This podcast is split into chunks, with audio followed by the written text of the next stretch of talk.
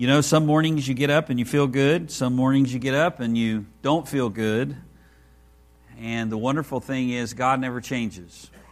And your, your security never, never wavers because it's, it's in Christ. And the Lord can never be more pleased with, with Jesus than uh, he was and is and always will be. So that's a wonderful thing. Psalm 12 is a psalm of David. Let's read it, then we'll talk about it and pray. It says, Help, Lord, for the godly man ceases to be, for the faithful disappear from among the sons of men. They speak falsehood to one another with flattering lips, and with a double heart they speak. Now, David turns to prayer. May the Lord cut off all flattering lips, the tongue that speaks great things who have said, With our tongue we will prevail. Our lips are our own. Who is Lord over us? Because of the devastation of the afflicted, because of the groaning of the needy, now I will arise, says the Lord. I will set him in safety for which he longs. Words of the Lord are pure words, as silver tried in a furnace on the earth, refined seven times. You, O Lord, will keep them you will preserve him from this generation forever. The wicked strut about on every side when vileness is exalted among the, the sons of men.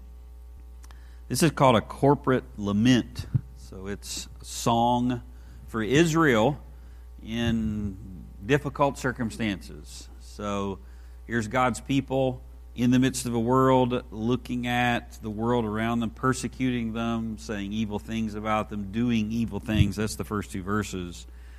They're just looking around, help, Lord. And that's a, that's a great way to start prayer. Help, Lord. Um, the Lord knows exactly what you need. And why is He asking for help? Because the godly man ceases and the faithful disappear. And you look at history, even America, Israel, wherever it is, there are periods of time when when the Lord is reigning in the hearts of people, and therefore that's affecting culture and families and everyone around. It's a wonderful time.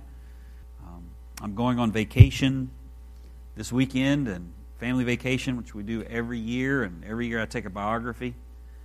And so I'm narrowing down my list this week of which one to, to take and uh, there's, a, there's an, an unknown guy, guy at least unknown to me, uh, that was part of the, the, the, uh, the Great Awakening. I'm considering there's a period of time, like periods of time like the Great Awakening, when, when the Lord just seems to, to move in sovereign ways and, um, you know, houses of ill repute shut down, righteousness, righteousness reigns in government, and those. And then there are other times when it just looks like the you know the wheels are falling off of, of everything. You might feel that way when you look around at the culture, took on, turn on the TV, and what do you do? Well, you say, "Help, Lord." Um, look at what else He does, though. What are they doing? Um, verses two and three. They speak falsehood to one another with flattering lips and with a double tongue. You can't believe anything they say. They're not only speaking, not only lying to one another. Um, but they're lying about the people of God, slandering the people of God, saying false things about the Lord and, and his people. Um, and boy, there's just that going on today, isn't there? May the Lord cut off all flattering lips, he, um, the tongue that speaks great things. Verse 4 Who have said with our tongue, We will prevail? So it turns from lying to pride. And so David now is praying um, our lips are our own. Who is Lord over us? Thumping their chest. Who is God? There is no God. Come on. Verse 5 because of the devastation of the afflicted. Now, here is, is the evidence they're actually affecting people, taking things away. Because of the devastation of the afflicted, because of the groaning of the needy, the Lord answers. Now I will arise, says the I will set him in safety, in the safety for which he longs. The Lord will answer prayer. And then David praises God. The words of the Lord are pure words. The Bible is true, regardless of what culture says or what it looks like around us. This book is trustworthy. It's like silver tried in a furnace on the earth, refined seven times. It's been proven over and over and over. You realize how many, how many thousands of years wicked human beings, lying human beings have been trying to destroy the Bible. And here we are in 2023, sitting here at 6:15 in the morning, um, reading that book. Uh, it's unique because it's the living Word of God.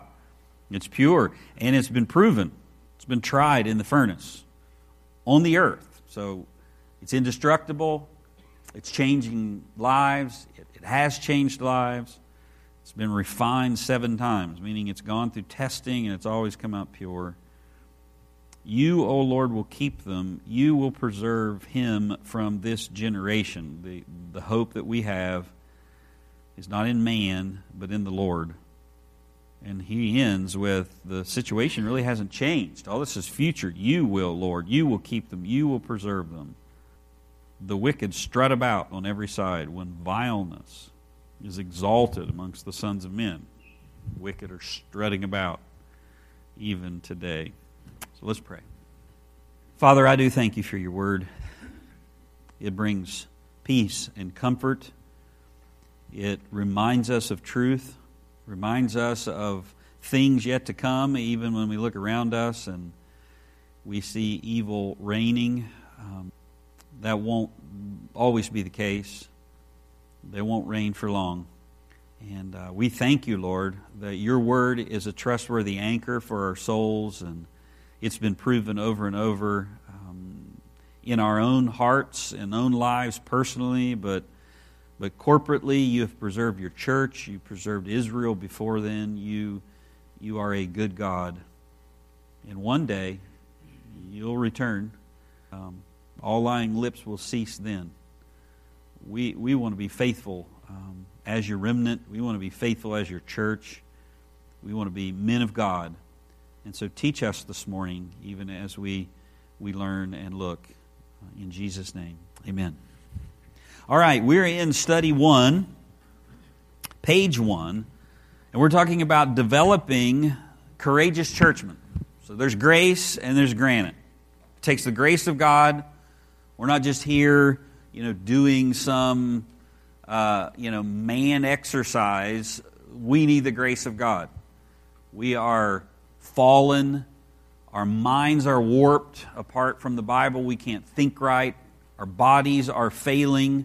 Um, some of you feel that more than, than others. And what I mean, some of you are younger than us, and so you still uh, uh, feel good physically.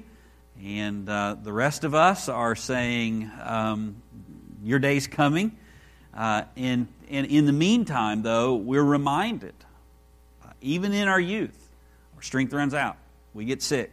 We're reminded our bodies are, are, are broken. And obviously, our hearts need to be changed by, by, the, by the grace of God. So we need grace. Um, but that grace can turn us into granite. We don't need to be weak men.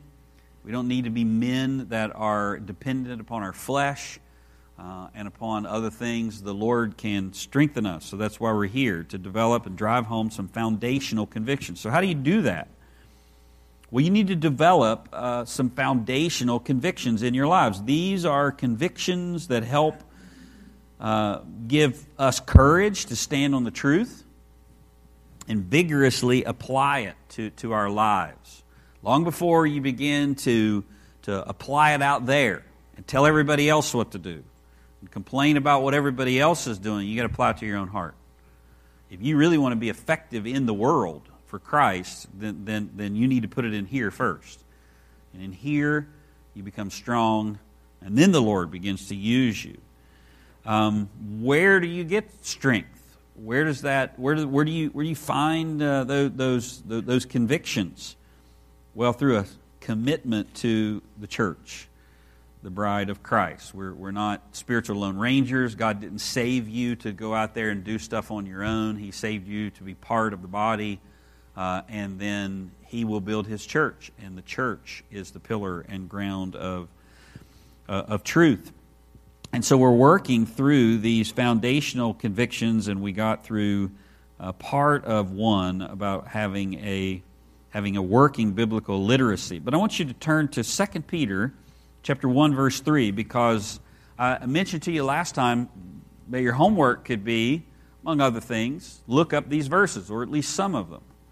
And so the first one on the list here is 2 Peter which actually is a Bible passage that describes exactly what I just said developing foundational convictions.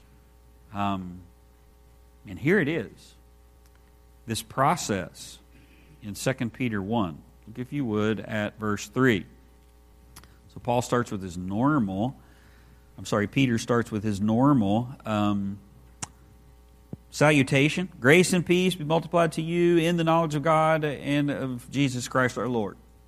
And verse 3 Seeing that his divine power has granted to us everything pertaining to life and godliness through the true knowledge of him who called us by his own glory and excellence. For by these he has granted to us precious and magnificent promises. And the result? So that by them we may become partakers of the divine nature, having, having escaped the corruption that is in the world by lust. Now, for this very reason also, applying all diligence in your faith, supply moral excellence. In your moral excellence, knowledge. In your knowledge, self control. In your self control, perseverance. In your perseverance, godliness. And in your godliness, brotherly kindness. And in your brotherly kindness, love. For if these qualities are yours, they're in you, and increasing, you're growing in them, they render you neither useless nor unfruitful in the true knowledge of our Lord Jesus Christ. I think one of the most terrifying thoughts is to come to the end of your life and realize you wasted it. I mean, even unbelievers have hope hope of a better day. I'll change tomorrow. Um, little orphan Annie, I always say this, you know, the sun will come out tomorrow. There's, there's, there, there's this, we're, we're hardwired by God to, to hope. The worst thing about hell is there's hopelessness. There, there is no way to change your condition, and it's forever and ever and ever. It's, it's a horrible concept. Hopelessness and regret. You'll be conscious there. You go, and um, you'll remember the opportunities that you had not to be there, and you'll never get out. It's hopelessness. We're, we're hardwired for hope. And, and hope is that it will get better. Uh, or in our case, you come to the end of your life and you look back on it. Of course, you're going to have regrets. Of course, you are. You're human. You're, you're, you're sinful. You're going to think, I wish I would have done this. I wish I would have done more. I would have, wish I would have sacrificed more, given more, suffered more, all of those things. But as a believer, you can come to the end of your life and say, like the Apostle Paul, I've, I've finished my course. Um, and now there's something laid up for me uh, reward for that, which you're going to cast back at the Lord's feet. You're going to say, hey, it wasn't me, it was you. But, but, but there is that, that, that statement that you, you hear at funerals all the time of believers, which the Apostle Paul, you know, I finished my course, which means that you have a course to run. You, you know, Psalm 139 says, The Lord has written your days in His book, all that He's ordained for you. How many do you have? I have no idea. How many ever you do have, you want you want them to count for Christ. You don't want to. How many ever there are, they're ticking every day. You don't want to come to the end of that and, and, and say, "I've wasted them. Um, I've done nothing for the Lord." Well, well, how do you keep from getting in that in that situation? Well, Peter tells us right here. He says, if you do what he says in this in this passage, verse eight, if these qualities are yours and increasing, they will render you neither useless nor unfruitful. I don't want to be useless to the Lord, and I, want, I don't want to be unfruitful. So here is the answer to not end up at the end of your life and, and, and, and have regret for, for wasting it. You'll be useful to the Lord and you'll be fruitful to the Lord, if you want to just turn that around. If these qualities are in you, and they're increasing. So this is not a, you know, I got my growth shot and I'm, I'm done. It, it's, I'm, I'm taking these qualities in and I'm growing in these qualities. They're increasing in, in, my, in my life. What are these qualities? Well, look at verse 5. For this very reason also, apply all diligence. So there's your part. What, what reason also? Well, now you got to back up even, even further, and you'll all back all the way up to verse 3. Seeing that his divine power has granted to us something and we're calling it grace and granite. So I already, already talked about grace. It's His divine power that you're here. You're not here because you decided to, you know, to be a better man. You may have made that thought and conscious choice to be here. Surely you did. You didn't just, you know, come here some mysterious way. But it was the grace of God that planted that thought in your heart and moved you to be here. That's what the Lord does. How does He do that? I have no idea. He's God. He overworks all things. But it's His divine power that would grant to you anything. What has He granted to us as, as Christians? He's granted to us everything pertaining to life and godliness. Now, what does that mean? Well, the first thing I would key in is that uh, is the first word everything. Is there anything that, that, that God says that you lack as a believer? based on that word? Absolutely nothing that you need that would keep you from, from coming to the end of your life and being fruitless and unuseful to the Lord, based on that verse. His grace, His divine power, has provided to us as believers everything, but then it's qualified, isn't it? Pertaining to life and godliness. You say, ah, well, there's the catch. I get everything but it's only in these two categories. But what are these two categories? What is life and godliness? You get everything from the Lord pertaining to life and godliness. You know what life means? Eternal life. God's given you His divine power as a Christian, has given you everything pertaining to eternal life, and godliness is life on the earth. A, a godly life is life pleasing to the Lord. So everything that you need to make it to heaven, to the end, and everything you need while you're on the earth the Lord's provided through His divine power. So now you're back to everything. His divine power has, has provided us everything, it's totally sufficient, pertaining to eternal life and living for the Lord until we get to heaven. Godliness, a life that's pleasing to, to the Lord. Everything is provided, you know, by Him. And look at this. Where did it come from? What, what's the source of it? Through the true knowledge. How, how did His divine power, where does His divine power come from that gives us everything to live the life now and, and get us to heaven, not based on our strength, but His? It comes through the knowledge of Him who called us by His glory and excellence. It's through the true knowledge of Him. I don't know what your translations say, but that word true is put in the English to try to communicate what this word knowledge means. It's not a superficial knowledge, it's you want to know God. Do you want to know God? Not just about God, not just stuff that helps you get out of the trouble that you're in. Do you want to do you want to know Jesus Christ? I mean, not just in he, he gets me to heaven and forgives my sin. Do you want to know him? You want to you want to you want to you want to understand who he is. Take him into your heart and light. You want to walk with him in the cool of the day. You want to spend time with him. You want him to talk to you. You want to talk to him. You want to know him. That's what this word means. It comes. Everything that you need to live a godly life, a life pleasing to the Lord, and everything you need to make it to heaven, to the end, which the Lord is doing, promised to complete the work, comes through knowing him. Comes through a true knowledge of him which means that you're walking with Him and you're learning Him. And He called us. Every time that word's used in the Bible, it's the Lord's effectual call. The Lord called us to Himself. Here I was going through life, and all of a sudden I woke up one morning and said, You know what? I'm going to serve God. I'm going to leave my sin and I'm going to follow Him. Is that what happened? I'm going as hard and as fast as I can in the opposite direction, away from God. And the Lord calls me to Himself. The Lord grabs a hold of me and says, Hey, I want you. I want you to serve me.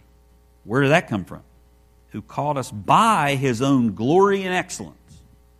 He drew us, this idea of God drawing us to himself. He draws us by his own glory and excellence, his beauties, his greatness, his purity, his gospel. He, he, he draws us by his own glory and excellence. And for by these, he's granted to us his precious and magnificent promises. Part of the glory and excellence that draws us to Christ is whenever the Lord holds out to us his precious and magnificent promises. Whosoever shall call upon the name of the Lord shall be saved. He who began a good work in you will perform it un- until the day. The promises of God um, that, that will not fail. You see the glory and the excellency of that. Say, say I, I have to have that. I want that. This, this is the parable of the treasure hidden in the field, uh, the pearl of great price.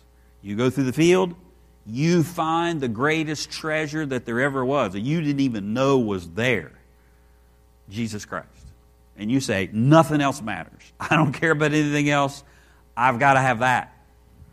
I'm being drawn by Him, and that drawing points me to what is actually valuable in life, and I, I have to have it.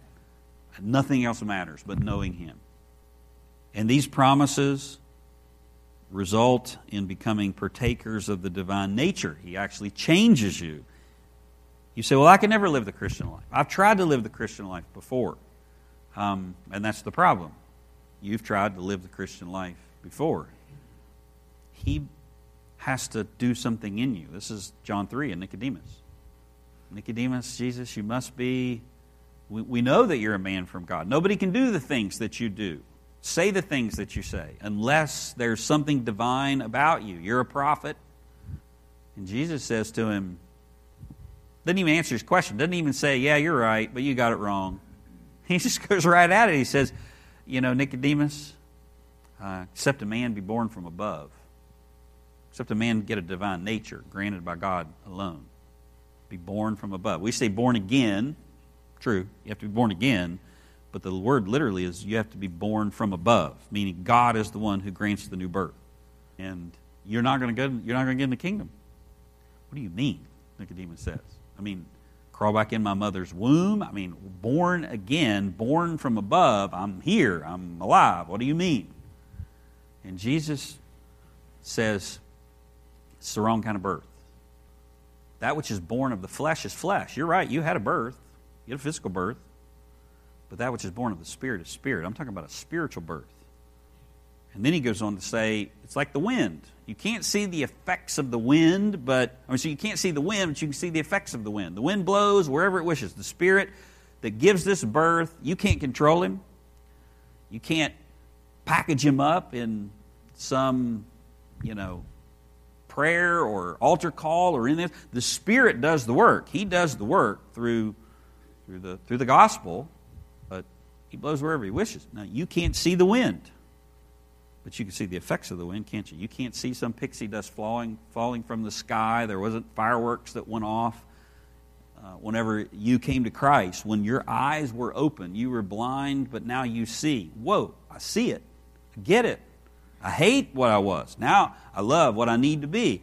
I mean, there was nothing that happened, but you, can, you can't see the wind moving and working in your heart, but there are effects of it, aren't there? What are the effects? Well, I, I hate my sin. I confess. I turn. I now want Christ. Um, I new, have new desires. I'm now spiritually alive. I have a hunger for the Word. I want to do these things. But before, the Bible, whew, boring. Why would, I want, why would I want to go to church? Why would I want to get up at 6 in the morning and sit with a bunch of guys talking about Jesus? Well, because you got a new heart. You're now spiritually alive. Did you have anything to do with your physical birth? You, were, you weren't even there at that point. Mom and dad had something to do with your physical birth. You didn't. And you don't have anything to do with your spiritual birth either. So work of the Spirit of God. That's what, that's what John is, is, or Jesus is saying to Nicodemus there. And there are effects of that. But now after his divine power has granted something to you after He's drawn you to Himself by His glories and excellence through the promises that are there. And you've become partakers of the divine nature, having escaped the corruption that's in the world. Verse 5 Now, for this very reason also, because God's done that in you and for you and to you, now here's your part. Now, for this very reason also, applying all diligence in your faith, supply moral excellence, and moral excellence knowledge and your knowledge self control, and self control perseverance, and your perseverance godliness, and your godliness brotherly kindness, and your brotherly kindness love. Because God saved you and done all of these things, and you have a resource that's inexhaustible, and that same thing can transform other people. If you hold out the glory and the excellence of Christ through the promises, the precious promises of, of God, God can do that same thing to somebody else who's walking hard and fast in the opposite direction. Because of all those things, you apply all diligence. Well, I'm just going to get up in, in the morning and I'm going to open my Bible and, and I'm going to read that verse. Maybe I'll maybe maybe it's a uh, you know it's a it's a good day. I'm I'm feeling good. I'm going to read two verses. And I'm going to say, Dear Lord, help me today to, to live a good life, pleasing to you, and protect me. You know, watch over Susie, my wife. Amen. And then I don't think about God or talk about God, talk to God or anything else until maybe I go to Chick fil A for lunch. And when I go to Chick fil A, I bow my head and say, You know, Dear Lord, thank you for this food. Amen. And then I go through the rest of the day. I come home, I watch TV, and you know, don't really think about it. Go to bed, and I get up, and I do that same thing the next morning. I read my two verses, and, and, I, and I pray. Now, if that's where you're at in the beginning. That's wonderful, but you better not stay there. That's not what applying all diligence means. Applying all diligence means you work to the point of exhaustion. That's what this word means. It means you strive, you, you labor. Why? Because God's at work in you. He's giving you the desires, He's empowering you to, to do that. And, and based on His divine grace, based on His work in you and these promises, then you pursue Him. Which, again, you're not going to want to do that unless He changes your heart. But now you have a desire. He's given you that desire, and He's just basically saying, run after that desire, fulfill it. Don't squelch it. Apply effort to your faith. And you're applying effort. What's the first thing that He tells you to pursue? Moral excellence. So you're now, you're now applying effort. And that effort is moral excellence. Um, means a, a, changed life. Your life, your life is, uh, is um, distinct. It's different. It can come out in a lot of different ways. Um, MacArthur's note says it was used for heroic deeds. It doesn't mean that here.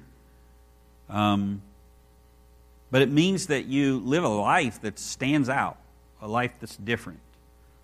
And that's not really hard if you're a true Christian in the world today to stand out. But it does take guts and courage, strength to do that.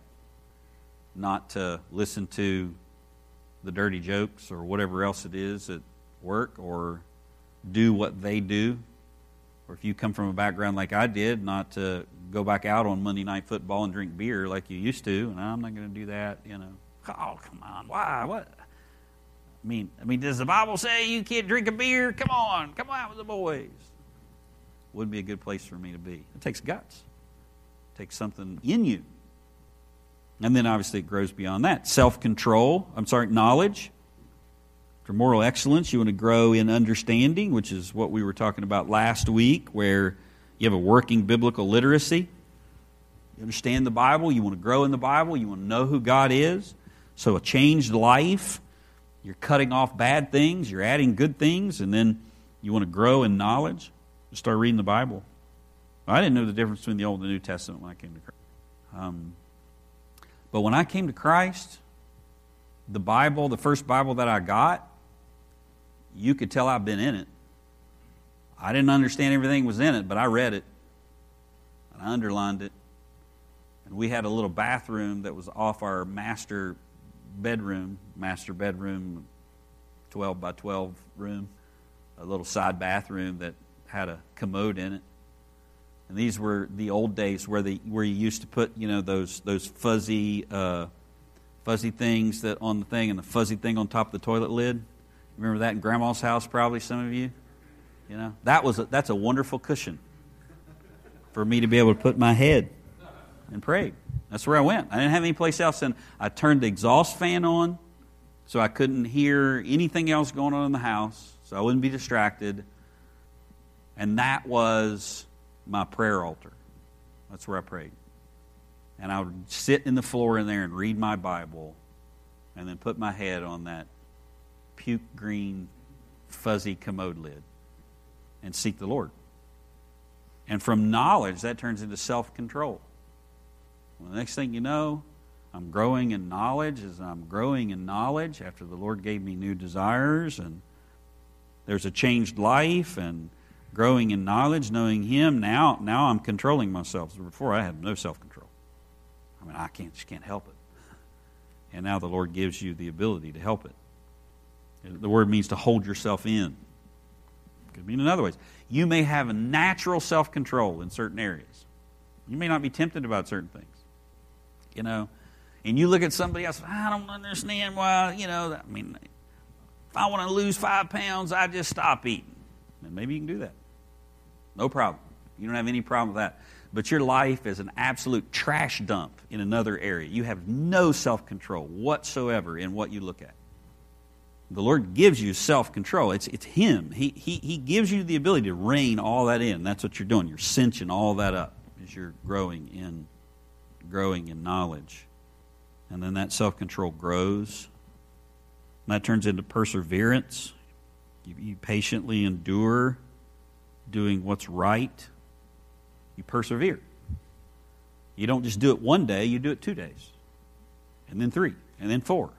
And then the next thing you know, you've done it a week and a month, and then two months, and then a really long time to where you haven't done it. Because perseverance comes from the, the self control, and, and then that turns into godliness. What is godliness? Oh, he's a really godly guy. What, what do we mean when we say that? Well, what the Bible means, godliness is a life pleasing to God. There's, he's godly. He, he, there's, there, there's godlike qualities in him. Things that please God, things that are like God, things that mimic the Bible. They're, they're in him. He's, he's a, he lives a godly life. You've received everything pertaining to life, eternal life, and godliness. Everything that you need to live a godly life, a life pleasing to the Lord, a life that that, that shows others God and is pleasing to Him. And in your godliness, brotherly kindness, and your brotherly kindness, love. You know what I find odd about this list? The hard stuff's at the end. And you say, wait a minute, changed life, uh, growing, self control. I mean, that's the hard part. Persevering, you know, doing it consistently, a life pleasing to God, and then brotherly kindness and love. You see, there are sins, there are things that we think are this is this this is the big stuff. I don't I don't smoke, I don't drink, I don't run with girls that do. Smoke, drink, chew. If you're in West Virginia, some of them actually do chew there. I don't look at what I'm not supposed to. I come to church. I do you know these things. We have these surface sins these are, and I'm a good person, I'm a, I'm a good Christian. But your heart's full of jealousy and envy and covetousness and anger and all those things. And you, is it Jerry Bridges that wrote his book, Respectable Sins? They're sins that we respect. We say, well, they're, they're not the bad ones. You realize bitterness will destroy your life in the same level pornography will? I mean, there's, there are sins. And here he's talking about the opposite brotherly kindness it's a commitment to the brotherhood to one another friendship loyal kind of, of, of, commitment to each other you're committed to the church and you're committed to other brothers and love which is 1 corinthians 13 and if you ever think you're you, you know you're all that in a box of chocolates just go read 1 corinthians 13 and see how you're doing applying the love of Christ to yourself and your relationships and, and, and others. Verse 8 For if these qualities are yours, you possess them, and they're increasing. one of the greatest verses of encouragement to me, should be to you, to me as a pastor, is in 1 Timothy, where Paul tells Timothy, you know, the passage that says, Let no man look down on your youth, despise your youth, but be an example in these things. In that same passage, Paul says to Timothy, Let your progress be evident before all. Now, why do I love that verse? Because it says, Let your progress be evident before all, before the church. You're progressing, which means that I haven't arrived what, what, what Paul told Timothy for a pastor to do is to progress, to grow publicly. There's, there's not an expectation of perfection, there's direction. You're moving in that direction. And he says the same thing here. For if these qualities are yours, if you possess them in small amounts and then they increase over your life, which they will, that would be normal, they render you neither useless nor unfruitful in the true knowledge of our Lord Jesus Christ. Look at verse 9. For he who lacks these qualities is blind and short sighted. You're living your life in blindness. What are you short sighted about? Well, he tells us.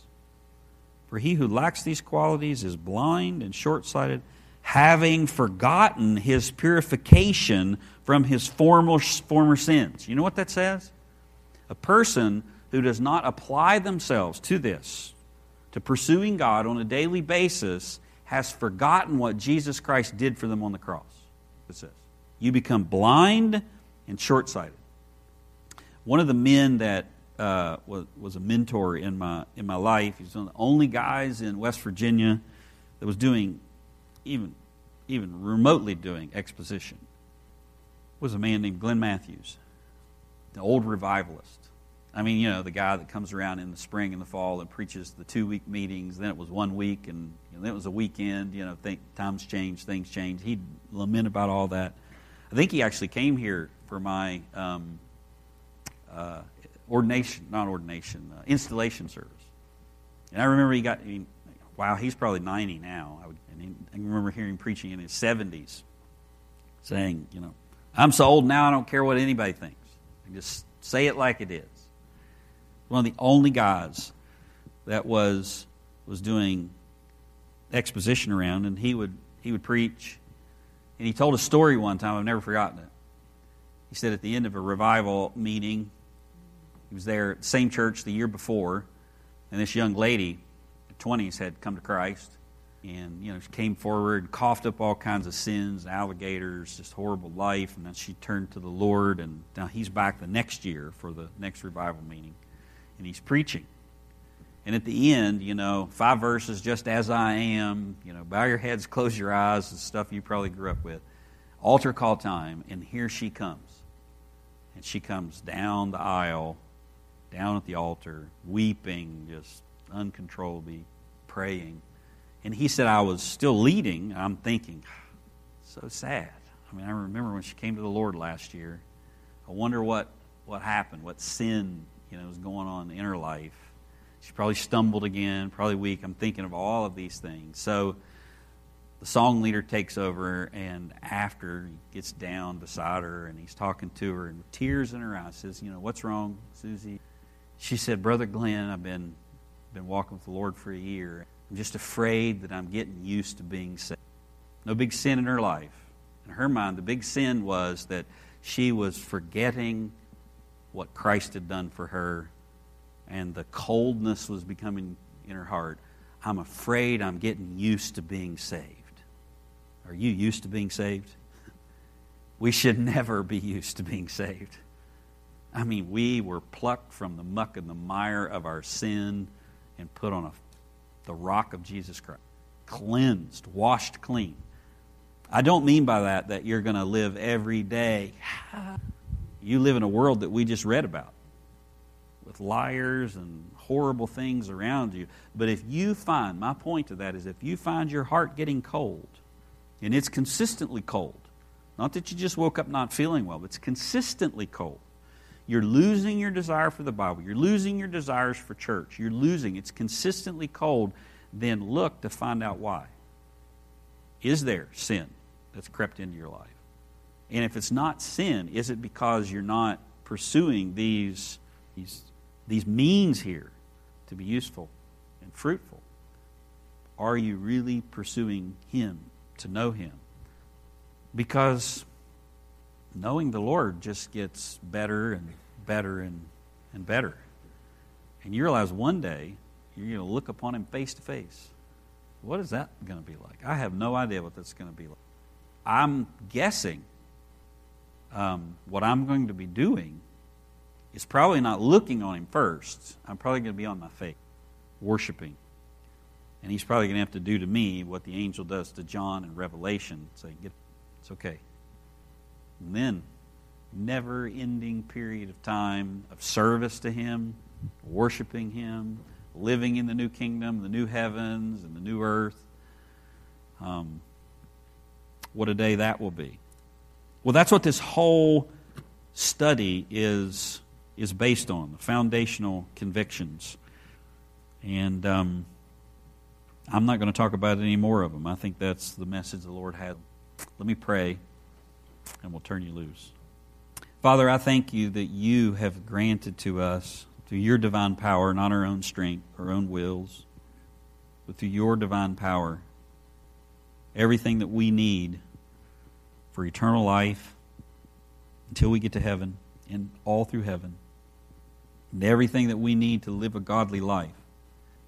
And I pray, even this morning, there's a man in here who's struggling to do things by his own strength and his own power. I pray that you would you'd help him give up and turn to Christ. Christian or not. That's where it starts. I pray for anybody, Father, in here that may be looking counterfeits or other things to try to fix their problems whenever you're the one who grants us everything. Your word is sufficient. That's where the answers are at. And I pray for any man in here that that may be pursuing you with a superficial knowledge, um, not a deep one, not one with the same effort that he puts toward his hobby. We spend a lot of time, Lord, a lot of effort for things that don't matter. Nothing wrong with them. But if we're spending so much time learning to play golf or hunting or disc golf or whatever it might be and giving you five minutes of a morning, there's a problem. May we have a desire to know you. And Lord, may you hold out your excellence your precious promises. It's the goodness of the Lord, the kindness that leads us to repentance. You're, you're not a God that calls us to come up hither. You are a God who comes to us and puts himself on display. May you show us Christ.